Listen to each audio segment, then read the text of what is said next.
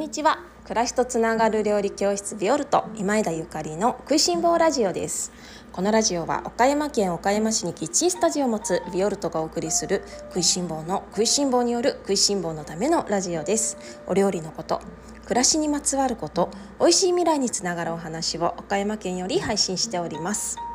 皆様おはようございます。料理家の今枝ゆかりです。本日は8月31日火曜日です。いかがお過ごしでしょうか？いよいよ8月31日ですね明日から新学期が始まるよっていうご家庭たくさんあるでしょうか我が家は一足お先にもう学校が始まっているんですけれども宿題多分終わったんじゃないかななんていうあの感じでスタートしております。えっと、夏休み中にねこの音声配信でももううちの子どもたちは高学年だしもうスケジュールね自分で立てて親に手伝ってもらうべきべきところはね自分からちゃんとお母さん手伝ってほしいよとかこういうものが必要だよなんていうふうにあの自発的に あのやっていただやってもらうようにねあのしたいからもう宿題やりなさいとか終わったのとかはもう私聞かないんですなんていう話をしたんですけれども全く聞かないまま、えー、2学期がスタートしてています。あのどうやらねあのギリギリになって机に随分長く向かっていたのであの最後ね追い込みでやってるんだなーなんていうふうに ちょっとニヤニヤ見ていたんですけれども、まあ、みんなねそれぞれ気質があってあの性格が違ってまあいいですね。というわけで、まあ、夏休み皆様あの楽しかった夏休みね楽しく過ごされた方あの多かった？それともお家にずっといてなんかモヤモヤっとした方もいたのかな、まあ、いろんなねことがありますがまたあの秋美味しいものたくさんありますので元気を出してねちょっとリラックスしてあの暮らしていきたいと思います。さて今日は、えー、私がイタリアで料理を習った最大の理由というテーマでおしゃべりをさせていただきたいと思います。えー、8月9月と料理教室ビオルトのレッスンはイタリア料理を中心に開催をさせていただいております8月はイタリアナス料理というテーマで私がイタリアで習ったおナスのお料理の数々をご紹介しておりましてオンラインレッスンの方ご購読してくださった皆様ありがとうございます。引き続きあの販売中ですのでご興味がある方見てみてくださいね。そして、えー、9月ですね。来月9月もイタリア料理です。9月はなんと、えー、手打ちパスタ。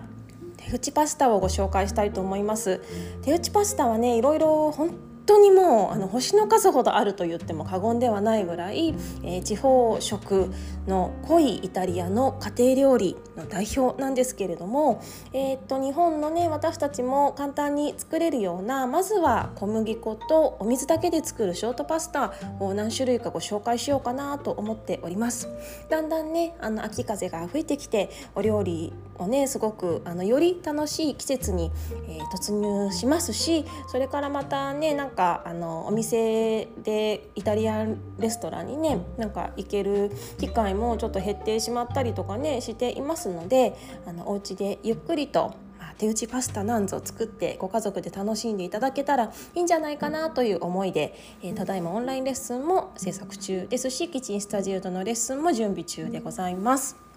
えー、私は、えー、っと20年ぐらい前に、まあ、大学を卒業して、えー、新卒で香港の航空会社に入社しました、えその航空会社は国際線だったので香港をベースに世界中のいろいろなところにあの飛んでね美味しいものが食べられたんですね。私が、まあ、航空会社に入りたかった理由の最大の目的はとにかく世界中の美味しいものが食べられるっていうとても横島な 理由でまああの入社したわけなんですけれどもあのいろんなところに行かせていただいてそしてあのやっぱりイタリアが美味しかった。まあ本当に美味しいところいっぱいあったんですよ。どこの国も美味しくってあのどこの国も私また行きたいしあドイツに行ったらあれあれ食べたいなとかシドニーに行ったらまたあの店に行きたいなとかいろいろあるんですよね。ただそのイタリアへの憧れっていうのがやっぱりもうあの食いしん坊にはありまして実際イタリアに初めて足をあの運んだ時にリストランテの味わいとか美味しいピザとかを食べてやっぱりイタリア美味しい。そしてあのイタリアでお料理を習いたいっていうふうに思思ったんですよね。であのまあ普通に会社員をしていると海外でお料理を習うっていう機会ってそうそうないのだと思うんですけれどもここがね航空会社のあのメリットでもありましてあの飛行機が少しあの福利厚生であのお気軽な値段で、えー、乗れるっていうこととそれからまあその休みもね不定期なのでまとめて休みを取りやすかったりとかそれから私が、えー、働いていた頃は新型えっとインフルエンザ、えー、SARS とかあのあったんですよ。なんだかね今とちょっとかぶってあの頃私飛行機でねマスクして働いてたなーなんてちょっと思い出しているんですけれどもあのそんなこんなでね飛行機に乗る人もすごく少なかったからまあ休暇なんかもね普段より多くってでその時にああじゃあもうせっかくだからイタリアにもうお料理習いに行っちゃえみたいな感じであの長期休暇を取って料理を習いにイタリアに行ったりしていました。でそれが今に至るんですけれどもあのなぜねイタリアで料理を習ったのかっていう最大の理由について今日はお話ししたいと思います。えっと、まずね香港でもお料理習ったことあったんですよね。香港でも料理習ったことあったんですただその私が料理教室を香港で見つける見つけ方が悪かったのかもしれないんだけれども結局ねあの現地の言葉がしゃべられなかったから香港って英語と広東語が公用語なんですよ。英語と広東語であの私が働いていた会社はあの多国籍のもう本当にミックスのねいろいろな国の人たちが集まっている会社だったから一応香港の会社なんだけれども社内の公用語っていうの？社内で使われる会社のあの公用語っていうのがね英語だったんですよね。だから英語だけ喋れれば別に問題なく過ごせるっていう。もちろん香港の人がいっぱい働いてるんだけど英語が喋れれば問題なかったし、えー、その会社で働いてる香港人の方たちもみんな英語が喋れるから全く不自由しないで会社の中ではよ。不自由しないで過ごせたんですね。ただそうやってあの香港でお料理習いたいなって思った時に私は広東語が喋られなかったからその英語で探すわけなんだよね。であの英語で香港の、まあ、お料理教室って探すとやっぱり外国人向けのものが出てきてしまうので一回行ったんですけどシェフから習うみたいなものがすごく多かったのを覚えています。でもあのせっかくあの見つけたので、まあ、チャレンジだと思って行ったんだけれどもやっぱりねシェフの料理、まあ、ホテルのねあの一流シェフから習うみたいなおいしおいしくないわけじゃないんだけどなんか私の求めているものと違ったんですよね。であのその時習ったお料理はのレシピはね今でも大切にはしているんですけれども一回行ったっきりでそれっきり行っていなくってでまたあの料理教室ジプシーみたいな。でそれ以来香港では料理を習うことがなかったんですがであのじゃあイタリアでっていう風に見つけ始めたらもう出てくる出てくる料理教室。あのねイタリアはやっぱり家庭料理がとにかくとにかく強いって言ったら違うけどもうとにかくイタリア料理って家庭料理がベースなんですよね。レストランもピッツェリアもいっぱいあるけどでももうとにかくまんまの料理がもう一番一番はまんまの料理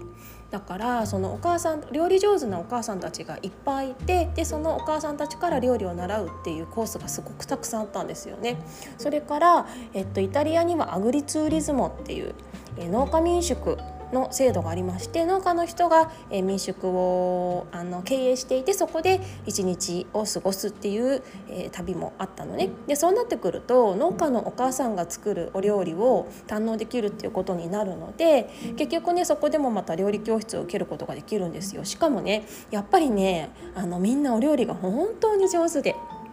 で私はやっぱり家庭料理を習いたかったからイタリアにもうスポットドハマりしてしまって足しげくねイタリアにその後もうずっと通ってあのしまいましたねどれもう本当に香港に住んでる間香港に住んでいるのにイタリアに住んでいるかのようなね なんか二重生活みたいな感じでイタリアにばっかり行ってたりとかそれから香港にいながらもイタリアにはまりすぎてイタリア人の友達と遊ぶみたいな でイタリア人の友達と一緒にお家でご飯作ったりとかあのイタリア語を教えてもらったりとかねしていたんですよね。もうね私あの頃体の半分イタリア人だったなって 改めて思うんですけれどもその後日本に帰ってきてねすっかり日本人に戻りましたがあの本当にイタリアにも首ったけで半分イタリア人だった時期が私にあるんですね。であのイタリアっていうのは、うん、地方色がすごく強い国でね、まあ、日本も実はそうなんだけれども、えー、北から南に長い国じゃない？そうなってくるとその北の分天気とね気候と、まあ、大地と南の気候と大地っていうのはもう明らかに違うので天気が違うから食生活とか食文化もすごく変わってくるんですよね。それでもうイタリアのね本当にあの今度はベネツィアに行ってお料理習いとか習いたいとか今度はシチリアに行ってお料理習いたいとかもうねキリがないんですよ行きたいところがもうとにかくいっぱいあってそのあの地方食豊かなお料理を教えていただけるのでもうねイタリア料理もう学び尽くせないっていう感じですかね。であの今月ね、えー、手打ちパスタを皆様様にご紹介したいなと思っているのはやっぱり手打ちパスタは家庭の味だなって思うしあのお店とかで日本だと手打ちパスタってねリストラ美味しいあのちょっといいねお店なんかに行くと手打ちパスタ出てくるけれどもでもさなんかお店の手打ちパスタってもうもちろんすごい美味しいんだけどほんと大きなお皿の真ん中にちょこっと乗ってるだけとかだったりするじゃないですか。でもあれってやっぱりお店の料理っていうか実際はねもうもりっとあのお母さんの料理だからもりっとお皿に乗ってくるわけなんですよね。なんかそういうちょっとあの田舎臭いというか初対人見たというかなんか家で食べるねのんびりした気持ちであったかい気持ちで食べる手打ちパスタもあの日本のみんなに知ってもらいたいなと思って今月は手打ちパスタを作るっていう感じになっております。子さんとかねそれからご家族と一緒に小麦粉こねこねしてもらうのもいいんじゃないかなと思っていますのでそんなパスタマシンとかを使わなくても作れる手打ちパスタあの気になる方は今月の今月9月のビオルとぜひあのフォローしていてくださったらと思います。えーと、家庭料理に興味があったからこそ私はイタリアで料理を習ったんだなって改めて思っています。私自身も原点はやっぱりね食いしん坊の原点は自分の母のお料理だなって今でもすごく強く思うし自分が美味しいって思うものってやっぱりお母さんのねあのー、何か影を感じるもの何かお母さんのなんか、うん、何かお母さんにつながるようなねお料理が多いなと思っていてであの私は母をもう亡くしてるんですけれどもでもねやっぱりこのお母さんの味って母が亡くなってもなくならないんですよ。これがねなんかすごいことだなと思ってで料理って五感で楽しむものなのであの実際お母さんがもういなくってもねその母の味が楽しめるし楽しめるっていうのはそれは自分が作るってことですよ。あの思い出やねその記憶をたどってお母さんの味を再現してみたりとかそれからそれを自分の友人や家族や子どもたちに振る舞ってみたりとかねなんかやっぱりこの食べるっていうのは生きる上でねすごく大事なことだからやっぱりその家庭の中の一番肝っていうか